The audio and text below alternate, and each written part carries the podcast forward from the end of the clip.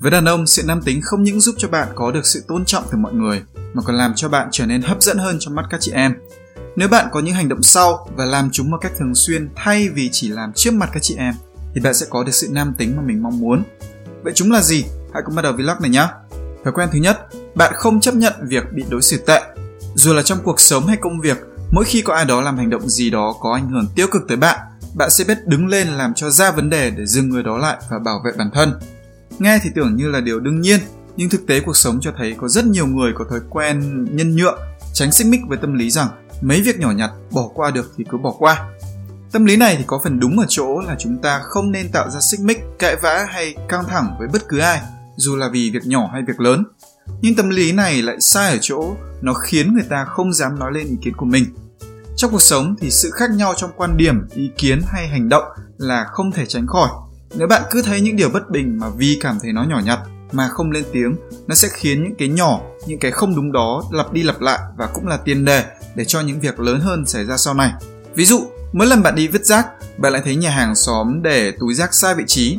Bạn muốn tránh xích mích với hàng xóm nên bạn cố ép bản thân nghĩ rằng thôi thì tiện tay mình để hộ người ta vào đúng chỗ vậy. Trong khi thực ra không phải là bạn tốt tới mức lần nào bạn cũng tiện tay hộ người ta, mà là vì bạn không dám lên tiếng. Cứ như vậy thì chả mấy chốc mà người ta mặc định rằng bạn sẽ luôn vứt hộ người ta, hoặc thậm chí họ sẽ vứt cả rác sang cửa nhà bạn. Như vậy thì việc không dám nói ra ý kiến của mình khi bị đối xử tệ hay bất công cũng tương đương với việc bạn cho phép người khác dẫm đạp lên mình. Và một người đàn ông không có xương sống như vậy thì không thể nào được nhìn nhận như một người đàn ông nam tính được. Ngoài ra thì tâm lý bên trên cũng sai ở chỗ, mâu thuẫn hoàn toàn không phải là một điều xấu. Nó chỉ trở nên xấu hơn khi bạn không biết cách giao tiếp để cho người kia hiểu và giải quyết mâu thuẫn đó trên tinh thần tôn trọng và vui vẻ mà thôi. Nếu bạn đã xem qua loạt vlog cẩn trọng trong lời nói thì bạn sẽ biết cách đứng lên bảo vệ quan điểm của mình mà vừa có được sự tôn trọng của người khác lại vừa không làm họ phật lòng. Hãy thấm nhuần những kỹ năng đó để bạn luôn có thể ngẩng cao đầu mà không bị ghét nhé. Có một điều mình muốn nói ở đây là phần lớn mọi người đều là người lịch sự. Nếu họ lỡ có hành động gì đó xấu với bạn, rất có thể đó chỉ đơn giản là vô tình thôi. Ví dụ, họ vô tình không biết là bạn đang đứng xếp hàng và cứ thế đứng chen vào hàng của bạn. Bạn nhắc người ta thì người ta sẽ xin lỗi và vui vẻ lùi xuống cuối hàng. Những lúc như vậy thì những lời nói nhẹ nhàng là đủ để bảo vệ quyền lợi của bạn. Nhưng đôi khi thì bạn cũng cần phải cứng rắn khi thấy đối phương có vẻ là người cố tình muốn đe dọa, thậm chí là làm hại bạn hay quyền lợi của bạn. Tùy vào mức độ nặng nhẹ của hành động cũng như tùy vào đối phương mà giới hạn độ cứng rắn của bạn cũng sẽ khác. Ví dụ, nếu đối phương tỏ ra là người côn đồ, có xu hướng sử dụng bạo lực thì bạn không nên cố cương với họ để rồi nhận lại là những tổn thương về mặt thể xác, thậm chí là gây nguy hiểm tới tính mạng của mình hay của những người xung quanh. Bạn cũng không nên buông lời nhục mạ, công kích cá nhân hay lên giọng với người ta ngay cả khi người ta xúc phạm bạn. Bạn có thể tưởng tượng một vụ cãi vã trên đường phố chẳng hạn. Một người thì vẫn từ tốn giải thích, người kia thì cứ gào mồm lên nói cùn, thì những người xung quanh sẽ nể trọng, bênh vực ai hơn. Vì vậy, biết đứng lên bảo vệ mình và quyền lợi của mình là tốt, nhưng cũng cần phải biết cách nhé. Thói quen thứ hai, bạn ngừng so sánh bản thân với người khác. Bạn so sánh và thấy mình kém hơn người khác thì bạn sẽ trở nên tự ti, hoặc thậm chí xấu tính hơn là đi soi mói nhược điểm của người kia để kéo họ xuống và đẩy mình lên, giúp mình cảm thấy tốt hơn về bản thân. Bạn so sánh và thấy mình hơn người khác thì bắt đầu tỏ ra kênh kiệu, từ đó dễ sinh ra thói quen là từ chối thừa nhận khuyết điểm của mình, bởi vì bạn đang phải cố giữ vị thế hơn người kia trong tâm trí của bạn. Quan trọng hơn là một khi bạn so sánh bản thân với người khác, cảm xúc của bạn, sự tự tin của bạn sẽ bị phụ thuộc vào người khác. Ở với người hơn mình thì bạn tự ti, ở với người kém hơn mình thì bạn kiêu ngạo. Một khi bạn còn có thói quen so sánh bản thân với người khác bạn sẽ không bao giờ có được sự tự tin đích thực sự tự tin mà dù ở trong hoàn cảnh nào ở lĩnh vực nào mới hay không mới với bạn nó vẫn sẽ luôn hiện hữu và giúp bạn ngẩng cao đầu bạn còn so sánh bạn sẽ còn không chủ động nắm vững được vị thế của bản thân mà sẽ luôn bị đám đông xung quanh đặt đâu thì ngồi đấy những năm gần đây mình để ý thấy xu hướng phát triển bản thân giữa Blue Pill và Red Pill bắt đầu phổ biến hơn ở Việt Nam. Nếu ai từng xem loạt phim ma trận thì có lẽ cũng biết là Blue Pill là muốn nói tới những ai thích sống trong mơ mộng từ chối nhìn nhận thực tế và khuyết điểm của bản thân. Còn Red Pill là những người chọn uống thuốc đắng để khỏi bệnh và trở nên tốt hơn. Về cá nhân mình thì Blue Pill và Red Pill thực ra là một, là một vòng phát triển và trưởng thành của một người. Từ bé cho tới tầm tuổi thanh thiếu niên, chúng ta đều được sống trong Blue Pill, chưa phải va chạm với cuộc đời. Và những nỗi lo lớn nhất là ăn ngủ học. Người lớn xung quanh thì luôn dạy chúng ta những bài học đạo lý mang tính triệt để như tuyệt đối không bao giờ được nói dối, luôn dành cho chúng ta những gì tốt đẹp nhất khiến những tâm hồn non nớt nghĩ rằng thế giới này là một thế giới hoàn mỹ, toàn màu hồng. Khi vào đại học bắt đầu rời xa khỏi vòng tay của bố mẹ, bắt đầu bị đời vả cho, thì dần dần blue pill trở thành red pill, thế giới quan của bạn cũng sẽ trở nên thực tế hơn, rõ ràng hơn. Bạn nhận ra rằng không phải lúc nào nói thật cũng là tốt. Nhận ra rằng thực ra những gì tốt đẹp bố mẹ từng cho mình được xây dựng nên bởi những hy sinh thầm lặng, vất vả chứ không phải từ trên trời rơi xuống. Bạn được tiếp xúc với nhiều người hơn, nhận ra còn có nhiều người hơn mình và nhận ra hóa ra mình chưa là gì cả. Tất cả những thực tế đó phải là do đời dạy, đời vả và cũng tùy người mà đời vả ít hay nhiều, hoặc cùng là cú vả đó, người thì học được bài học, người không. Bài học nhận được giữa mỗi người qua cùng một cú vả cũng khác nhau nữa. Ý của mình ở đây là không ai vừa sinh ra đã là red pill, ai cũng phải trải qua quãng thời gian ngây thơ rồi mới tới trưởng thành. Đó là về mặt lý thuyết. Nhưng thực tế, khi Blue Pill và Red Pill du nhập vào Việt Nam, chúng lại bị biến tấu đi. Thay vì là để phát triển cá nhân toàn diện, thì rất nhiều người chỉ nói tới Red Pill và Blue Pill khi nhắc tới vấn đề cô gái. Và cũng rất nhiều người cười nhạo, chê bai, miệt thị những ai vẫn còn đang trong quá trình non nớt, chưa có đủ kinh nghiệm, gọi họ là bọn Blue Pill Loser. Trong khi họ không nhận ra rằng chính họ cũng đã từng phải trải qua quãng thời gian đó. Ngay cả khi bạn đúng là một người từng trải, kinh nghiệm đầy mình, kiến thức đầy mình đi chăng nữa, việc bạn chê bai, khinh thường người khác có đúng cũng không làm bạn trở nên nam tính hơn, mà ngược lại, mọi người sẽ ghét bỏ bạn hơn. Vì vậy, hãy dừng việc so sánh bản thân với người khác. Thay vào đó, hãy so sánh với chính bản thân mình của ngày hôm qua. Hôm nay mình có làm gì để trở nên tốt hơn so với hôm qua chưa? Không cần biết là sự tiến bộ đó là nhỏ hay lớn, không cần biết tiến bộ đó là ở lĩnh vực nào.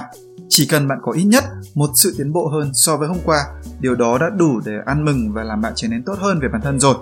Thói quen thứ ba, bạn không bị ám ảnh về danh tiếng của bạn. Đành rằng ai cũng muốn mình có một hình ảnh tốt đẹp trong mắt mọi người, nhưng có không ít người bị ám ảnh tới mức muốn hình ảnh đó phải trở nên thật hoàn hảo. Sự ám ảnh này khiến họ bị mất đi cái tôi của chính mình, một cái tôi không hề hoàn hảo và bắt họ phải luôn tìm cách che đậy đi những nhược điểm hay luôn cố làm hài lòng tất cả mọi người. Mình có quen một cô bạn, cô ấy có thói quen là ai nói gì cũng hùa theo, khen theo ngay cả khi cô ấy thậm chí còn không thèm để ý xem là họ đang nói cái gì đó. Có lần có một người bạn chê một bài hát mà cô ấy thích, cô ấy cũng sẽ cuốn theo chiều gió và nói ừ thực ra tôi cũng không thích bài này cho lắm, dù đó là bài cô ấy đã để repeat được 10 phút rồi. Những người bị ám ảnh về danh tiếng như vậy khó có được những mối quan hệ thực sự chân thành bởi những người không bị sướng mê bởi sự bợ đít kia, sự hùa theo kia hoặc những người nhìn thấy những gì họ phải làm để che đậy đi con người thực của họ sẽ không tin tưởng họ. Không có nghĩa họ là người xấu, chỉ là họ dễ đem lại cảm giác không tin tưởng được với những người có mắt nhìn người mà thôi. Người nào có ý đồ xấu thậm chí có thể dùng chính tâm lý luôn muốn làm hài lòng người khác hay tâm lý không muốn lộ ra khuyết điểm để điều khiển họ, lợi dụng họ. Các bạn nam thiếu kinh nghiệm sống thường có cái tôi khá cao và luôn cho rằng mình là đàn ông, mình phải luôn hoàn hảo, phải làm gì cũng đúng, luôn mạnh mẽ thì mới là đàn ông đích thực. Thực ra, chính việc không ngại thể hiện con người thực của mình, một con người không hoàn hảo như vậy nhưng vẫn tự tin và happy với bản thân. Mới là bản lĩnh của một người đàn ông nam tính, khiến cho các cô gái cảm thấy gần gũi hơn và có thể dựa dẫm được vào bạn hơn đấy. Vì vậy, đành rằng danh tiếng quan trọng nhưng hãy tạo dựng danh tiếng đó bằng chính con người thật của mình. Khả năng thật của bạn chính những cái tốt và cả cái xấu của bạn để bạn luôn có thể tự tin là chính mình nhé cuối cùng đừng quên là ngay cả khi bạn có dựng được một vỏ bọc hoàn hảo cho danh tiếng của bạn rồi cũng sẽ có người không thích bạn đơn giản là vì họ cảm thấy không hợp chơi với bạn bạn sẽ chẳng thể nào làm tất cả mọi người thích bạn được đâu vậy thì tội gì mà không thả lỏng và sống đúng với bản chất, đúng không thói quen thứ tư, bạn biết quản lý thời gian Quản lý thời gian không chỉ dừng ở việc biết sắp xếp thời gian làm mọi việc một cách hợp lý, mà còn bao gồm cả việc biết tuân thủ đúng theo kế hoạch sắp xếp đó. Chứ việc bạn biết là phải rời nhà lúc 7 giờ 30 nhưng 7 giờ 40 mới đi vì lý do này nọ, không phải là biết quản lý thời gian đâu nhá Dù là hay nói vui, nhưng đúng thực tế là phụ nữ thường không giỏi trong việc tuân thủ đúng theo kế hoạch thời gian. Đơn giản là bởi, như đã từng nói ở các vlog trước, phụ nữ dễ bị sao nhãng bởi gần như tất cả mọi thứ xung quanh do họ luôn để ý tới tất cả mọi thứ. Ví dụ thay vì vào phòng lấy một cái áo khoác rồi đi ra, họ sẽ vô tình thấy một cái váy đã lâu không mặc vào trong tủ. Họ sẽ vào tủ lấy cái váy, thắc mắc không biết là họ còn mặc vừa không và lại quyết định thử nó. Rồi nhờ cái váy đó họ lại nhớ ra cái áo khoác khác mua cùng đợt với cái váy. Rồi cứ thế cả tá những suy nghĩ có liên quan khác liên tục nảy sinh trong đầu họ, khiến họ bị cuốn theo và từ đó gặp khó khăn trong việc tuân thủ thời gian. Mình đã không nói là phụ nữ không thể sắp xếp thời gian hợp lý nhé. Khi họ cần, họ vẫn luôn hoàn thành mọi thứ đúng thời gian. Bằng chứng là bao lâu nay các mẹ các chị vẫn vừa đi làm vừa đón con vừa chăm lo nhà cửa quán xuyến mọi thứ chú toàn ý mình muốn nói ở đây là theo tự nhiên phụ nữ không có thói quen tập trung vào một việc duy nhất trong một khoảng thời gian nhất định mà họ sẽ liên tục để ý tới mọi thứ khác từ đó dễ bị sao nhãng hơn cũng chính vì vậy, việc những bạn nam nào làm mọi thứ đều đúng giờ và biết sắp xếp công việc lẫn đời sống riêng tư một cách hợp lý sẽ trở nên chuyên nghiệp và nam tính hơn rất nhiều. Đó là chưa kể, khi bạn biết tính toán thời gian hợp lý, bạn sẽ không phải vội vàng làm việc gì đó.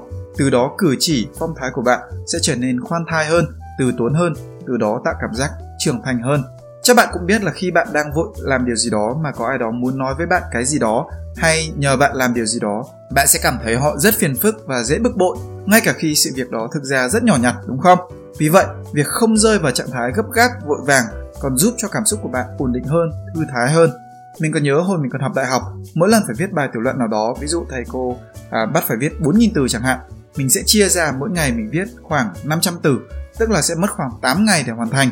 Mình sẽ cộng thêm hẳn 2 ngày để đề phòng mình có việc gì đó đột xuất, khiến mình không thể hoàn thành được đúng mức mình đã đề ra trong một ngày.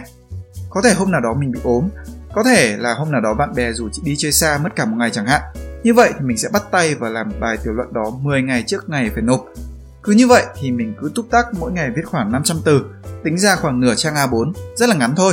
Mình vẫn có thời gian lên lớp và nghe thầy cô giảng bài. Và nếu mình hoàn thành đúng tiến độ thì mình sẽ hoàn thành xong trước deadline 2 ngày. Hai ngày này mình có thể dành để lượt lại thật kỹ trước khi nộp hoặc nếu đã kỹ rồi thì cứ thế mà xóa thôi. Trái ngược với mình thì những bạn nào mà cứ để gần tới ngày nộp mới làm thì lúc nào họ cũng sẽ đến lớp với mặt cắm vào laptop gõ liên tục trong khi à, thầy cô giảng bài. Nói chung là gần như họ không học được gì vào những ngày cận kề deadline bởi họ đang phải vắt chân lên cổ để chạy bài. Qua ví dụ thực tế đó thì các bạn có thể thấy là khi bạn biết quản lý thời gian, dường như cuộc sống cũng như tâm trí của bạn sẽ trở nên nhẹ nhàng hơn. Đành rằng đôi lúc có thể có sẽ có những việc không ngờ tới xảy ra khiến bạn phải vội vàng thay đổi kế hoạch hoặc bị trễ kế hoạch nhưng nó sẽ là rất hiếm. Việc bạn luôn có một phong thái ung dung, nhẹ nhàng, thư thái sẽ giúp cho các cô gái nhìn bạn như thể sẽ không có điều gì có thể làm người đàn ông này hoảng loạn được. Như thể anh ấy biết chính xác cái gì sẽ xảy ra và mọi thứ đều nằm trong tay anh ấy. Một người đàn ông như vậy sẽ vô thức gửi một tín hiệu tới bộ não của phụ nữ rằng anh ấy là một người có thể nương tựa được và độ nam tính của bạn sẽ tăng lên rất nhiều trong mắt họ. Về kinh nghiệm quản lý thời gian thì mình cũng có một chút để chia sẻ dựa vào kinh nghiệm thực tế. Thứ nhất là dù làm gì đi nữa, hãy chia nhỏ phần việc ra. Nếu không thì bạn sẽ dễ cảm thấy ngại mỗi khi phải nghĩ tới cả một phần việc to đùng và sẽ cố chỉ hoãn làm nó tới khi đã quá muộn. Chia nhỏ ra thì vừa dễ giúp bạn có động lực để hoàn thành phần việc đó hơn, lại vừa cho bạn biết là phải xử lý công việc theo thứ tự nào. Việc chia nhỏ này có thể được áp dụng với việc nơi công sở, việc học trên trường lớp hay bất cứ việc gì bạn muốn thực hiện trong ngày. Thứ hai là dù làm gì đi nữa, hãy luôn cộng thêm thời gian để phòng bất chắc. Bạn sẽ không bao giờ có thể đảm bảo mọi thứ đều xảy ra chính xác như những gì bạn đã lên kế hoạch. Vì vậy, sau khi đã tính toán được lượng thời gian cần có để giải quyết công việc, hãy cộng thêm một chút thời gian dư ra đề phòng bạn phải xử lý những tình huống không mong muốn. Nếu bạn tính được rằng là bạn phải dậy từ 7 giờ để có thể dậy đánh răng rửa mặt, thay quần áo, trang điểm, ăn sáng rồi tới chỗ làm vào lúc 8 giờ, hãy dậy từ lúc 6 giờ 50 phút hoặc 6 giờ 45 phút, tức bạn sẽ có 10 tới 15 phút dư ra để đề phòng tắc đường chẳng hạn. Còn nói riêng về khả năng tính toán xem hành động này hay phần việc này sẽ mất bao lâu thì chỉ có thể dựa vào kinh nghiệm sống. Bạn càng để ý tới thời gian thì khả năng ước lượng thời gian của bạn sẽ dần trở nên chính xác hơn. Ngoài việc để ý thời gian của bản thân thì cũng hãy chú ý tới thời gian của những người xung quanh như bạn thân chẳng hạn. Nếu bạn biết đó là đứa hay đi muộn thì bạn cũng có thể căn giờ để làm sao bạn không phải chờ nó quá lâu như mọi khi nữa. Thứ ba, kinh nghiệm này mình rút ra từ những quãng thời gian mà làm nhân viên bán hàng của mình. Đó là nếu hứa hẹn với ai đó, hãy hứa dư ra so với lượng thời gian bạn cần Ví dụ, nếu bạn nghĩ rằng bạn chỉ cần 30 phút để hoàn thành công việc đó, hãy nói với người nhờ bạn là bạn cần 45 phút, thậm chí là một tiếng. Với lượng thời gian dư ra đó, nếu có gì xảy ra ngoài kế hoạch, bạn vẫn có đủ thời gian để xử lý nó. Nếu không, thì người nhờ bạn sẽ vui mừng hơn rất nhiều khi họ nghĩ rằng họ sẽ phải chờ một tiếng, nhưng lại chỉ phải chờ nửa tiếng. Hoặc là họ nghĩ bạn đã cố gắng rất nhiều để ưu tiên hoàn thành phần việc cho họ. Hoặc họ nghĩ bạn rất giỏi thì mới có thể xử lý phần việc cần một tiếng chỉ trong nửa tiếng dù là suy nghĩ nào thì nó đều có lợi cho bạn, đúng không? Cuối cùng thì trong việc hẹn hò, hãy tới chỗ hẹn sớm hơn giờ hẹn và dừng cuộc hẹn làm sao để bạn có đủ thời gian để đưa cô ấy về nhà an toàn mà không bị quá muộn. Tới sớm hơn giờ hẹn cho phép bạn biết được là chỗ hẹn đó có còn chỗ cho hai bạn hay không, quán có bị đông quá hay không và nếu phải đổi địa điểm thì bạn vẫn có thời gian để tìm lựa chọn khác. Nếu quán không đông thì bạn cũng có thời gian để tìm chỗ ngồi đẹp hơn cho hai người khi vẫn đang trong giai đoạn hẹn hò thì bạn một người đàn ông nên đem lại cho cô ấy cảm giác an toàn và được tôn trọng bằng cách chủ động đưa cô ấy về trước khi quá muộn trừ phi là cô ấy chủ động nói với bạn là không cần phải về sớm đâu hoặc không cần phải đưa về đâu. Còn không bạn nên biết sắp xếp lịch trình hẹn hò hay lịch xem phim làm sao để bạn có đủ thời gian để đưa cô ấy về nhà trước 10 giờ tối chẳng hạn. Những buổi đầu hẹn hò, đừng đưa ngay cô ấy đi xem phim ca 8 giờ tối. Nếu không, không những cô ấy sẽ phải về nhà muộn mà tới khi bạn đưa được cô ấy về rồi quay lại về nhà bạn có lẽ lúc đó đã gần 1 giờ sáng cũng không an toàn cho chính bạn nữa. Nào, riêng về kinh nghiệm cuối này thì có lẽ là do mình già rồi hoặc do tính mình vốn cẩn thận nên mình mới khuyên như vậy. Ngày nay thì có rất nhiều bạn trẻ cứ vui là xóa, bố mẹ có lẽ cũng thoải mái hoặc các bạn ấy ở riêng nên không màng đi chơi đêm hay rủ nhau đi ăn đêm. Mình thì không có ý kiến gì về việc đó. Nếu hai bạn cùng đồng ý đi chơi tới muộn, hãy đảm bảo là cả hai bạn không đi muộn tới mức ảnh hưởng tới công việc của ngày hôm sau nhé. Và đừng quên là đưa cô ấy về tận nhà. Càng muộn thì càng phải đưa về tận nhà. Còn sớm sớm kiểu 8-9 giờ tối tầm mà vẫn còn nhiều người qua lại thì dù gì được. Nếu cô ấy không thích bạn biết nhà cô ấy vì lý do riêng tư thì cũng thôi nhá. Cá nhân mình khi yêu xa với vợ mình khi mà mình còn ở Úc còn cô ấy thì ở Hà Nội mình thường không cho cô ấy đi chơi quá 11 giờ tối hoặc muộn hơn thì phải có bạn bè đi cùng về nhà. Còn khi mà mình về Việt Nam chơi thì mình sẵn sàng đưa cô ấy đi chơi tới 1 giờ sáng bởi khi ấy mình cảm thấy an tâm hơn khi cô ấy có mình đi cùng. Thói quen thứ năm, bạn ngừng phản ứng với những gì xảy ra với bạn. Điều này không có nghĩa là bạn hoàn toàn vô cảm với cuộc sống đâu nhé. Khi một điều gì đó không hay xảy tới với bạn thì những cảm xúc tiêu cực sẽ dễ dàng nảy sinh và nếu bạn để những hành động tiếp đó của bạn bị dẫn dắt bởi những cảm xúc tiêu cực này thì bạn đang phản ứng với điều đã xảy tới với bạn. Tức là điều gì xảy tới với bạn thì bạn sẽ phản ứng lại như vậy. Bạn bị mất đi quyền làm chủ cảm xúc. Môi trường xung quanh sẽ quyết định tâm trạng cũng như hành động của bạn. Đây là thói quen không nam tính chút nào. Như các bạn đã biết là phụ nữ mới là những người vốn có giải trạng thái cảm xúc không ổn định. Cảm xúc của họ chứ không phải của đàn ông mới dễ bị tác động bởi môi trường hơn. Đây là lý do mà cả trong thực tế lẫn trong phim ảnh, mỗi khi có gì đó khó khăn hay bất ngờ xảy tới, thì phụ nữ thường là những người hoảng loạn và có những hành động mà khi tâm trí còn minh mẫn, họ sẽ không làm chính vì vậy nếu bạn, một người đàn ông, cũng phản ứng lại một cách nhạy cảm với môi trường như phụ nữ, dễ hiểu là độ nam tính của bạn cũng sẽ giảm. Đây là lý do vì sao những anh chàng đụng chuyện phát là chửi bới ầm ĩ, dở thói côn đồ đòi đánh nhau, không hề được nhìn nhận là nam tính, mà là trẻ trâu, dân trí thấp. Ngược lại, những người đàn ông biết làm chủ cảm xúc, lựa chọn hành động, lời nói phù hợp để xử lý, giải quyết vấn đề một cách êm thấm mới là người nam tính. Lưu ý ở đây là, với những người đàn ông như vậy không phải là họ không hề cảm thấy tức giận khó chịu hay thất vọng. Càng không phải là họ không muốn chửi bới mắng mỏ thậm chí là tát ai đó mà là họ biết kiểm soát bản thân thay vì để cho hoàn cảnh kiểm soát mình. Bất chấp những cảm xúc không thể không nảy sinh ấy họ vẫn nhanh chóng lấy lại được bình tĩnh và lựa chọn được phương án hợp lý nhất để không làm tình huống leo thang. Thói quen này thì thường cần một thời gian dài để tu luyện bởi việc làm theo cảm xúc bao giờ cũng dễ hơn, ít phức tạp hơn, thậm chí là thoải mái hơn việc kiềm chế cảm xúc và đưa ra lựa chọn hợp lý. Khi người yêu làm gì đó có lỗi với mình, việc lên giọng mắng mỏ và làm người yêu cảm thấy tệ vì có lỗi với mình thường sẽ làm bạn cảm thấy sướng hơn vì đã xả được cơn giận hơn là việc phải nuốt cơn giận vào trong và lựa chọn những lời nói nhẹ nhàng nhưng cứng rắn đủ để cho cô ấy biết bạn giận và sẽ không dám làm lại việc đó nữa và cũng đủ để cô ấy biết bạn vẫn tôn trọng và yêu cô ấy. Việc ngừng phản ứng và biết kiểm soát bản thân rõ ràng sẽ giúp bạn trở nên bình tĩnh hơn, điềm đạm hơn. Những người biết nhìn người sẽ nể trọng bạn hơn và các cô gái sẽ cảm thấy được sự điềm đạm đó rất nam tính bởi đó là điều mà con gái thường khó làm được. Thói quen này càng khó tu luyện hơn nữa khi việc bạn biết kiềm chế lại và chọn hành động hay lời nói lịch sự nhất, nhẹ nhàng nhất có thể để giao tiếp trong khi người kia không làm như vậy sẽ khiến bạn cảm thấy rất bất công, từ đó không có nhu cầu phải làm như vậy. Anh làm tôi đau thì giờ tôi sẽ làm anh đau, và bao giờ anh thấy đau, chí ít là như tôi từng bị đau thì tôi mới cảm thấy thỏa mãn, mới hả hê, mới hài lòng. Đây là tâm lý thường thấy ở rất nhiều người, nếu không muốn nói là ở tất cả mọi người. Và như đã nói, cái cảm xúc muốn trả thù cho công bằng ấy có cả ở những người biết kiềm chế bản thân, chứ không phải không. Chỉ là họ biết rằng nếu họ làm gì mình mà mình làm lại tương tự thì không những là sẽ làm cho mâu thuẫn đó được lặp lại, mà còn làm cho mình ngang bằng với người tác động tới mình. Từ đó họ biết kiềm chế cái nhu cầu đòi lại công bằng hết sức mạnh mẽ đó lại, và chọn hành động hay lời nói phù hợp hơn, giúp nâng tầm đưa họ lên vị thế cao hơn. Chưa kể, bản thân việc biết kiềm chế bản năng trả thù ấy lại đã đủ để chứng minh sự mạnh mẽ về mặt cảm xúc, sự nam tính trong bạn rồi. Vậy là đã tới cuối vlog rồi.